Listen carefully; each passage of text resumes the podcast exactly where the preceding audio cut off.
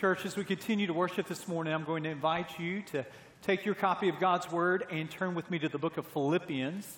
Philippians chapter 1, specifically verses 1 through 5. We begin a new series through the fall in the book of Philippians. Why Philippians? We've got 66 books we could choose from, 27 in the New Testament. There are two themes that I think are timely for us that we're going to hear again and again as we hear the word of the Lord through Paul's epistle to the church at Philippi. You can't read this book without hearing the unity of the body of Christ. You can't read this book without hearing the joy that is found in Christ. We live in a cultural moment that we can all agree upon, maybe, I think we can agree upon that it is a divisive time. It is a divisive time outside of the church, it's a divisive time in the church. You can find much to divide, much to disagree about. And we need to be reminded in this cultural moment that there is unity that is found in the name of Jesus.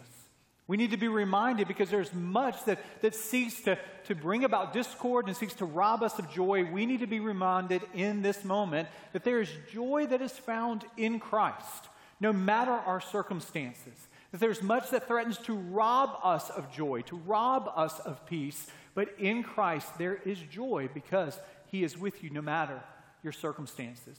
Paul's going to come back to these two themes again and again and again. And in a cultural moment where the stream is pushing this direction, I want to get in the sturdiest boat and I want to paddle upstream against this cultural stream and cultural current. I know no sturdier boat to put us all in than Paul's words to the church at Philippi. Uh, it's a personal book for me. Uh, everybody has favorite books of the Bible. That has a lot of different ways that you can sort of deem that. But for me, I found a love for the Word of God through the book of Philippians. I think when I was about 14 or so, if somebody would have asked me what it meant that the Bible was inspired, I had it in my mind that it was just a notch above Homer's Odyssey or Shakespeare's Hamlet, that there was something that was classic about it.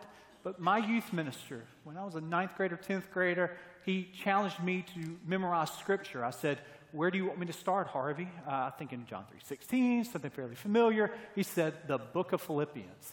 What verse do you mean? The entire thing. Now, I can't quote to you the whole book of Philippians, but for that summer, it was so formative for me going to his office and us reciting these verses. It was something about the very word of God coming into me in that moment. And, and I was convinced, I was convinced that I could hear the voice of God through this letter written almost 2,000 years ago. And it's not surprising that he would encourage me to memorize this book. There, there's so many memorable, memorizable passages of Scripture that you're going to find in the book of Philippians. Our choir, already beautifully has sung the very words of these opening uh, salutation and greetings of Paul, Philippians chapter 1, verse 6. That we're confident that he who began a good work in you will bring it to completion into the day of Christ Jesus. We could uh, talk about Philippians 1, verse 21. Uh, For me to live as Christ, to die is gain. Philippians 3, 13. But one thing I do, forgetting what is behind and pressing forward to what is ahead. Or Philippians 4, 13, what, what many athletes have, have, have hold, held on to in the middle of, of the fields. I can do all things through Christ who strengthens me. And we could add another and another and another and another of these memorable passages that just stand out as passages of Scripture that have walked with many of us that are in this sanctuary. Now, what I want us to do this morning is to, is to answer a couple of, of introductory questions, like who, what, where kind of questions when you look at a book of the Bible, it's helpful for us to, to get a level playing field of who is writing this and to whom are they writing this to? What are the historical circumstances of this? And those kinds of introductory sermons can feel far removed, sort of like we're pursuing historical minutiae. But I want you to see that when we answer these questions of who and what and where, they're powerful truths powerful truths of God's word that intersect your life and they intersect my life. By, by us asking and answering who wrote the book of Philippians, you begin to see in God's word the very power of the gospel. to change lives. But don't just take it. Don't just take my word for it. Hear the word of the Lord. Philippians chapter 1, verse 1 reads Paul and Timothy, servants of Christ Jesus, to all the saints in Christ Jesus who are at Philippi, with the overseers and deacons, grace to you and peace from God our Father and the Lord Jesus Christ. I thank my God in all of my remembrance of you. What a beautiful song that our choir led us in earlier in worship. I thank my God in all my remembrance of you, always in every prayer of mine for you all, making my prayer with joy, because, verse 5, of your partnership in the gospel from the first day until now. Who wrote this letter to the church at Philippi? While answering that question, we, we see the power of the gospel to change our lives we, maybe it's third grade, maybe it's second grade, maybe fourth grade, uh, someone's going to, in elementary school, teach you how to write a thank you letter. You're going to write a formal letter. You're going to write a letter to your friends, and you're going to uh, have the designee of the letter, dear, fill in the blank. And then you're going to have at the very end of the letter, your friend or sincerely, and you're going to write your name. In that Greco Roman world, it was flipped in the opposite way. So the, individuals who wrote a letter, the individual who wrote a letter, and we have all types of Greek and Roman letters outside of the Bible that still stand with us and we can learn from. What we discover is this the author of the letter is going to be at the very outset of the letter. So we have Paul and Timothy. Now, it's easy for us to just skip over this real quickly and, and not bask in what is so unique about who is writing this letter. When you think about Paul for a second, I mean, we can say without exaggeration that he's the greatest missionary of the early Christian church. He is the greatest theologian of the Christian church. And we can also say he's the, he is the greatest influence in the composition of the very New Testament that we have. Almost half of the New Testament books, 13 out of 27, bear his name, the Apostle Paul. Uh, now, what's surprising about that is, is that before Paul is this theologian, before Paul is this missionary, before the, Paul is this author of the New Testament, he is the greatest persecutor of the early church. We, we meet not Paul in the book of Acts first, but we meet Saul, who was Paul. Uh, Saul was, was, we have a little biographical sketch. If you flip to Philippians chapter 3, verses 3 through 6, we see that Paul was an Israelite. He's from the tribe of Benjamin. He's a Pharisee of Pharisees. He is zealous, but you know what he was zealous for?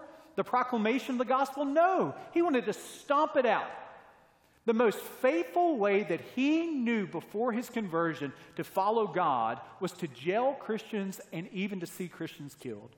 He was a part of the very group that sat and watched Stephen's stoning. This is how we're introduced to the Apostle Paul, this great persecutor of the church. And there's a temptation for us to forget, to forget the wonderful truth that the, the gospel actually changes people's lives. That there is a power. Uh, you can imagine that early church very suspicious of this guy who once was Saul coming into the church at Jerusalem and saying, Hey, let me tell you about what happened on the Damascus Road. Let me tell you how I was going to persecute Christians, and God met me through a vision of his son Jesus and literally knocked me off of my high horse. And I was going to persecute Christians, and now I'm coming to be a proclaimer of the risen Lord and Savior. And you can imagine them saying, Whoa! Is this a mole?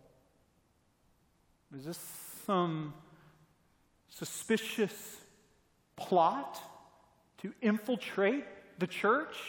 And so it took a little while to, for them to, to even see the power of the gospel to change this one who was Saul, who now will become Paul. And for us too, we need to be reminded never forget that there is not one who is too far off the grid of God's grace. There's a temptation for us to, to write people off. There's a temptation for us. Maybe you have a friend or a family member who is sort of militant in opposition to your Christian faith. It likes to poke at you at work about what you do on Sunday mornings when you gather together to worship in his or her mind this fairy tale of a God. And there's a part of us at times with family members who have run away from God's grace so long and so far. There's a time for us to think they're just too, quote unquote, far gone. But Saul, who becomes Paul, is this wonderful reminder of the power of the gospel to change the hardest of hearts. To be able to change the lives that are so far in a foreign country, doing their own thing, but God captures them through His grace. If you go outside of Bedford, England, there's a a small marketplace village there of, of the name of Olney, England. If you go to a cathedral that is there in this sort of nondescript little marketplace town, you could go to the back of their cemetery and you can read this tombstone that is inscribed with, with this granite inscription that reads John Newton, pastor, once an infidel and libertine, a servant of slavers in Africa, was by the rich mercy of our Lord Jesus Christ, preserved, restored, pardoned, and appointed to preach the faith he had long labored to destroy. You may not remember his name, but all of us know the song that he wrote as a testimony of his life Amazing Grace. It was true for John Newton, and it's true for the Apostle Paul.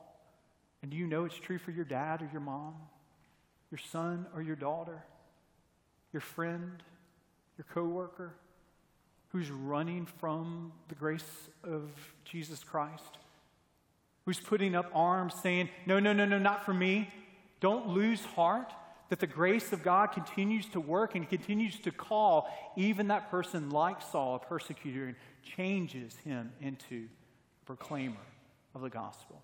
But it's not just Paul that we see as the designee of who wrote this uh, book here, but we also see Paul and, do you see it? Timothy. It's only going to be in five other letters. This would be six that we have Paul and Timothy as what we would think as co authors. It doesn't seem as if they're co authors, though. It seems as if the, the book of Philippians is going to be the thought of the Apostle Paul, but what we can discover by Paul and Timothy being listed here as the authors is most likely Timothy serves as a secretary to Paul. It is most likely when you, see the orality of the letter here, there are going to be times where Paul picks up a stream of thought, he puts it down, chases a rabbit, comes back to his original thought. There's repetition again and again in the book of Philippians. And all of this is an indication of orality. All of this is an indication of somebody talking out loud through the inspiration of the Holy Spirit, written down by Timothy, that gives us the book of Philippians. Now, who was Timothy? Well, if you could find someone that was sort of on the furthest example that is contrary to Paul's testimony, you would come to someone like Timothy. Timothy grows up not persecuting the church, but he grows up. In 2 Timothy chapter 1, we read that he has Eunice and Lois, a faithful mother and grandmother that pray for him and pave the way that when Paul comes on his first missionary journey, that Timothy would become a protege of Paul. He would become a follower of Jesus. So he's a son in the faith. He's a co laborer with Paul. He's a partner in the gospel. And there's times where we wonder do I need to have a Saul to Paul kind of testimony? Or is it okay to have a Timothy testimony? There are times where I will hear people say, You know, I, I, was saved at an early age, and there wasn't this dramatic conversion experience where I was going down this Damascus road and God had to, gave me a vision. And, and there can be times where, where we're insecure with the ordinary nature of our testimony. Yeah, I'm going to tell you, it, it, takes as much of the blood of Jesus Christ to save a, a sinful seven year old as it does a 27 year old or a 37 year old or a 47 year old that's been running from God for decades. And the beauty of the testimony is that so many people in this very sanctuary have, have, have Lois's and Eunice's to be able to think back on faithful moms and dads on their knees paving the way through faithful example of preaching the gospel and living out a, a, life before their children and before their grandchildren of the difference that the gospel makes. And the Holy Spirit uses that faithful witness in Timothy's life of his mother and his grandmother on their knees in prayer and saves him and saves others in this very sanctuary in the same way. But we don't, we don't compare testimonies, thinking one is better than the other. We all know that God, in the power of His Holy Spirit, can draw us to Him, and He does it in a myriad of ways. Whether it's a Paul journey or a Timothy journey, we're reminded of the power of the gospel to change our lives. As we ask the question, who wrote this letter? It's not the only question we need to ask, though. Notice in this uh, letter that we have to address who is Paul and Timothy? Who are they writing to here? And when we answer that question, we are reminded of the power of the gospel to unite our lives. Notice again in Philippians chapter 1, Paul and Timothy, servants of Christ Jesus. That word is doulos. It means slave. It can be translated this as Paul and Timothy, they're mastered by Jesus. They answer to Jesus. They're writing to all the saints in Christ Jesus who are at Philippi with the overseers and deacons. Let's take these phrases one by one. To all the saints, if we're not careful, we're going to misinterpret what the word saints means. It means to be set apart. We're set apart in Christ Jesus. If we're not careful, we're, we're going to hear this word saints and we're going to think it's only the super holy. We're, we're going to think it's Joan of Arc. That's who a saint is. We're going to think it's Mother Teresa. That's who a saint is. We're going to think it's St. Augustine or St. Aquinas. But notice this word is to all the saints in Christ Jesus. And I can assure you that the saints were not first ballot Christian Hall of Faith participants. That's not what Paul is talking about, but they're to all the saints, to all those who are set apart because they're in Christ Jesus. They're set apart because they're in Christ, not because they're morally perfect. What we're going to discover is, is that there, there's discord in the church at Philippi. We'll, we'll, get there in chapter 4 where Paul has to say, you know, Euodia and you know, Syntyche, allow them, encourage them to get along because they've been fighting. Euodia and Syntyche are in all of the saints here. And you and I, we are part of the set apart because we're in Christ Jesus, not because we're morally perfect, not because there are halos over us. No, there is the power of the Holy Spirit that sets us apart because we are in Him. Now, they were in a particular place. To all the saints in Philippi, this is not a circular letter that's going to go to Sardis. This is not a letter that's then going to go to Rome. This is not a letter that then is going to go to the churches in Galatia. It is a letter to a specific people at a specific time, and that place and that time is Philippi. It was a significant city. If you're reading Shakespeare's Julius Caesar, it intersects with the recipients of this letter. About 70 years before the crucifixion and resurrection of Jesus, there was Philippi ended up being was the equivalent of Gettysburg to us. You have Antony, Antony and Octavian who, who fight against uh, Brutus and Cassius, the assassins of Julius Caesar. You know where they do it? Right here at Philippi. It was significant because it was close to the Aegean Sea. It's significant because it's on the way of what was called the Via Egnatia. That was the interstate system, quote unquote, that got you from Rome to the east. It was rich in gold. It was rich in springs. It was closer to a New Orleans and a San Francisco. It was a place where cultures met. It was a place where people were coming and going, commerce, transportation. All of this is happening here. It is definitely not a one stop sign type of town. This is where Paul goes to. And he goes there because he has a missionary strategy to go to significant places with big populations where people are coming in and out. And their strategy was to show up in the synagogue. They show up in Acts chapter 16. I encourage you this afternoon or this week to go back to Acts chapter 16 and read the history of the, of the early members of the church at Philippi here. It, I never tire of it. It's one of the, to me, it's, it's one of the most beautiful chapters in the whole book of Acts. It goes a little like this They show up, there's no synagogue. So they find by the river some women who are God-fearers that means that they're, they're worshiping the God of the Old Testament, the God that they have heard of, but there's not enough Jewish men in the city to have a synagogue. So they go to the river and they're praying, and Paul and Silas and Timothy and Luke, they show up, they preach the gospel. The first convert is Lydia, wealthy merchant, has a home there. The church is planted in her home.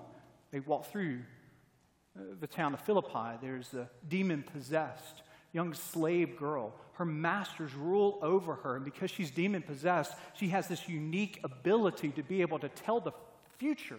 And so they make money off of her in, in this sort of uh, horrendous way here. And she's abused. She has no freedom. And so she sees Paul and Silas and says, These are servants of the Most High God that are coming to tell you how to be saved.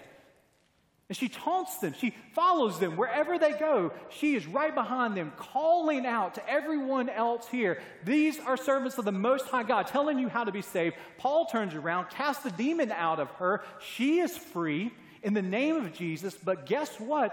There are a lot of people who are not happy about this, especially her masters.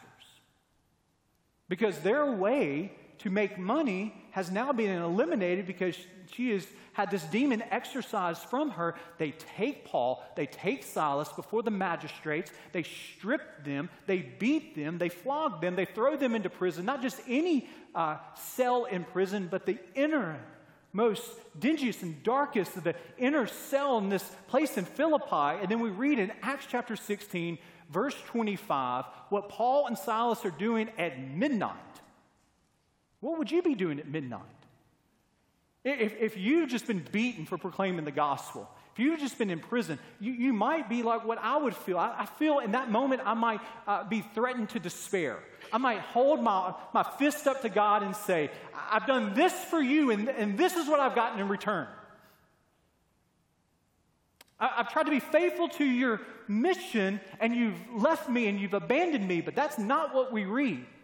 Luke tells us in verse 25 of Acts 16 that at midnight, Paul and Silas are singing hymns to God, that they're praising God from the pits. They're praising God from the prison. We're going to come back to this theme. But if you think your joy is found in all of your circumstances going your way, you've misunderstood the source of joy the Christian gospel is this powerful countercultural message that when everything from a human perspective is going wrongly, and, and, it seems as if nothing is going the way that you thought it should, that in that moment you can sing hymns to God because you know that Christ is in the midst of whatever your circumstances are. You know that there is one who is above and beyond your circumstances. Paul knew this, Silas knew this, and they're singing praises to God. All the prisoners hear this, and God decides in his sovereignty to break them out of jail. Now, how does he do that? Acts chapter 16 tells us he sends an earthquake. Paul and Silas are set free out of the bondage there in Philippi. There's a Roman jailer who is before them who is so terrified. He, he's going to lose his job and he's most likely in his mind going to lose his life. So in that moment, he says, What must I do to be saved? Paul preaches the gospel repent and be baptized. Not only you, but go back to your household and, and preach the gospel to them, and all of your household be saved too. So many of you know, you've grown up in the church, you've known the church culture enough. You remember the company Olan Mills? Olan Mills was this photography company they would come into churches and they would take pictorial directors and all these pictures. And so 2,000 years ago, Olan Mills is, is going around and they call Lydia and they say, Hey, Lydia, it's time for us to do a pictorial directory. And she says, Oh, come over to my house. Let's take some pictures. They have the, the first church at Philippi and they've got the pictorial directory. And there's this wealthy merchant, Lydia, on the front page. And there's this, this demon possessed slave girl on the front page. And here's this Roman jailer on the front page and all of his household here. You got the deacons, you got the overseers. I want you just to see how disparate this pictorial directory is.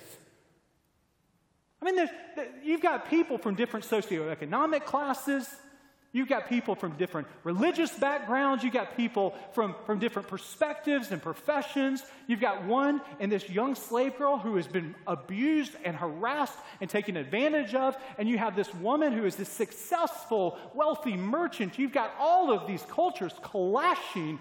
There's nothing that holds them together yet. Paul writes to them all. Why? Because what, from a human standpoint, separates them and pushes them apart falls in the background to what unifies them. and that is the gospel of Jesus Christ. Do you believe that the gospel of Jesus Christ is powerful enough to bring people together?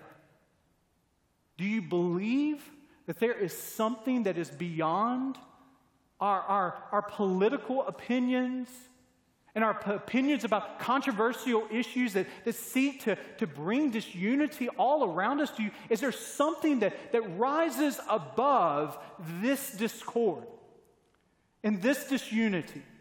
Is there something that can unite us even when we don't see eye to eye on how to cross this T and how to dot this I and what's going on right now and what this means for two weeks from now? Is there something that is far beyond this cultural moment that brings us together?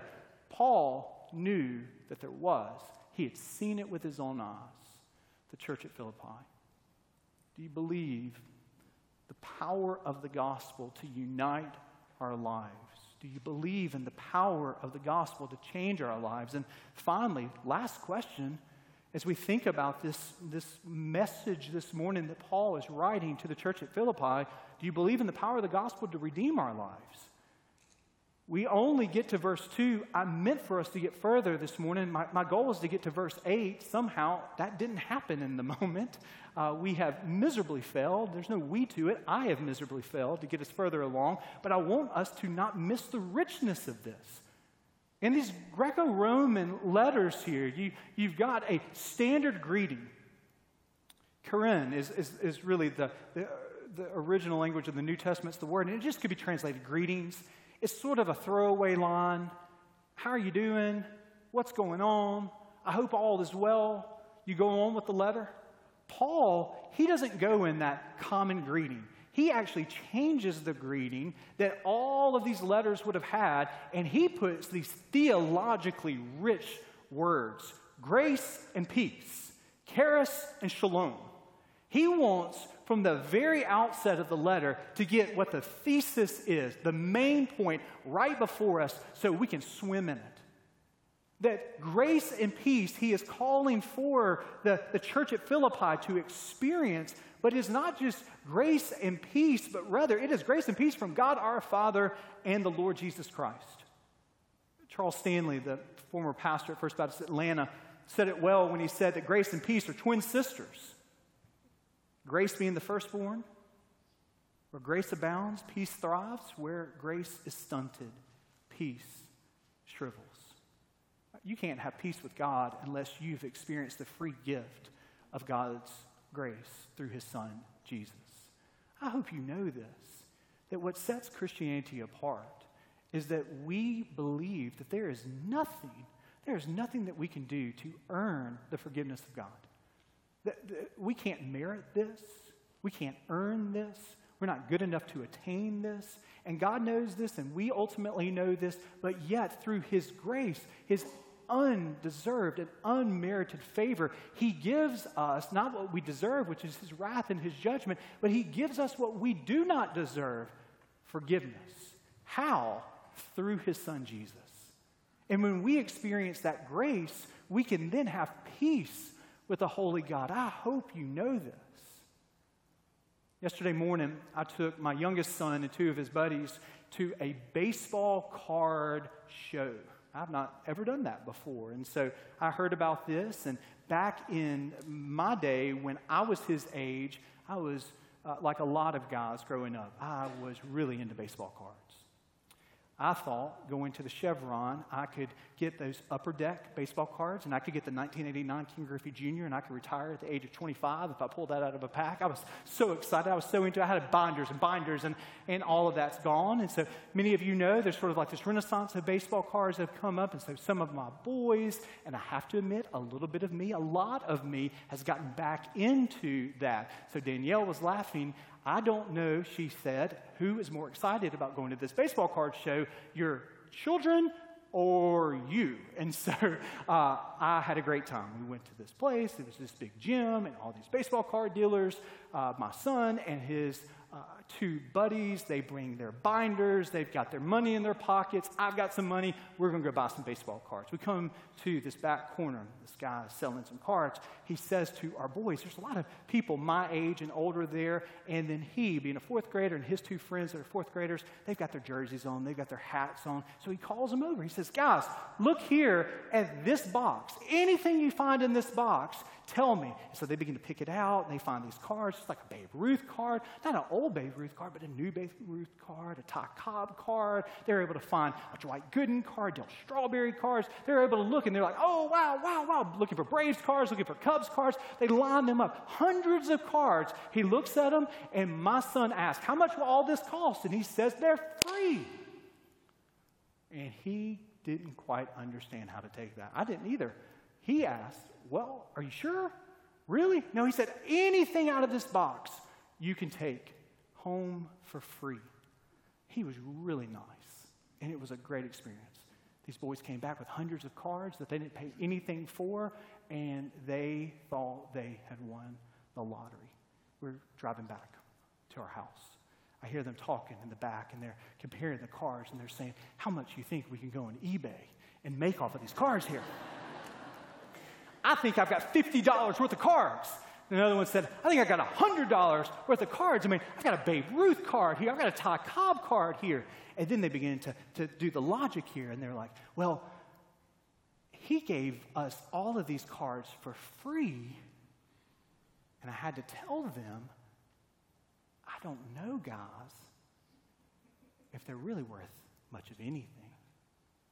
Because if you went back to that same really nice guy, that same really nice dealer who really kindly gave them all these cards, he had another section at his stand. Another section of really rare, really unique, one of a kind in these slabs covered over with rookie cards and, and cards that, that you can't just find in any and every pack here. And those cards he did not give for free. Why? Because they were his prized possession. Don't misunderstand my point here. God the Father has looked at his prized possession and has given to each and every one of us who would turn to him by faith. He has given everything to us, and he gives it to us free of charge. Do you know this? That God the Father has not held his best from you, but he gives what is wholly unique, one of a kind, the perfect life, death, and resurrection of his Son to each and every one of us who by faith would say yes. And how much does it cost?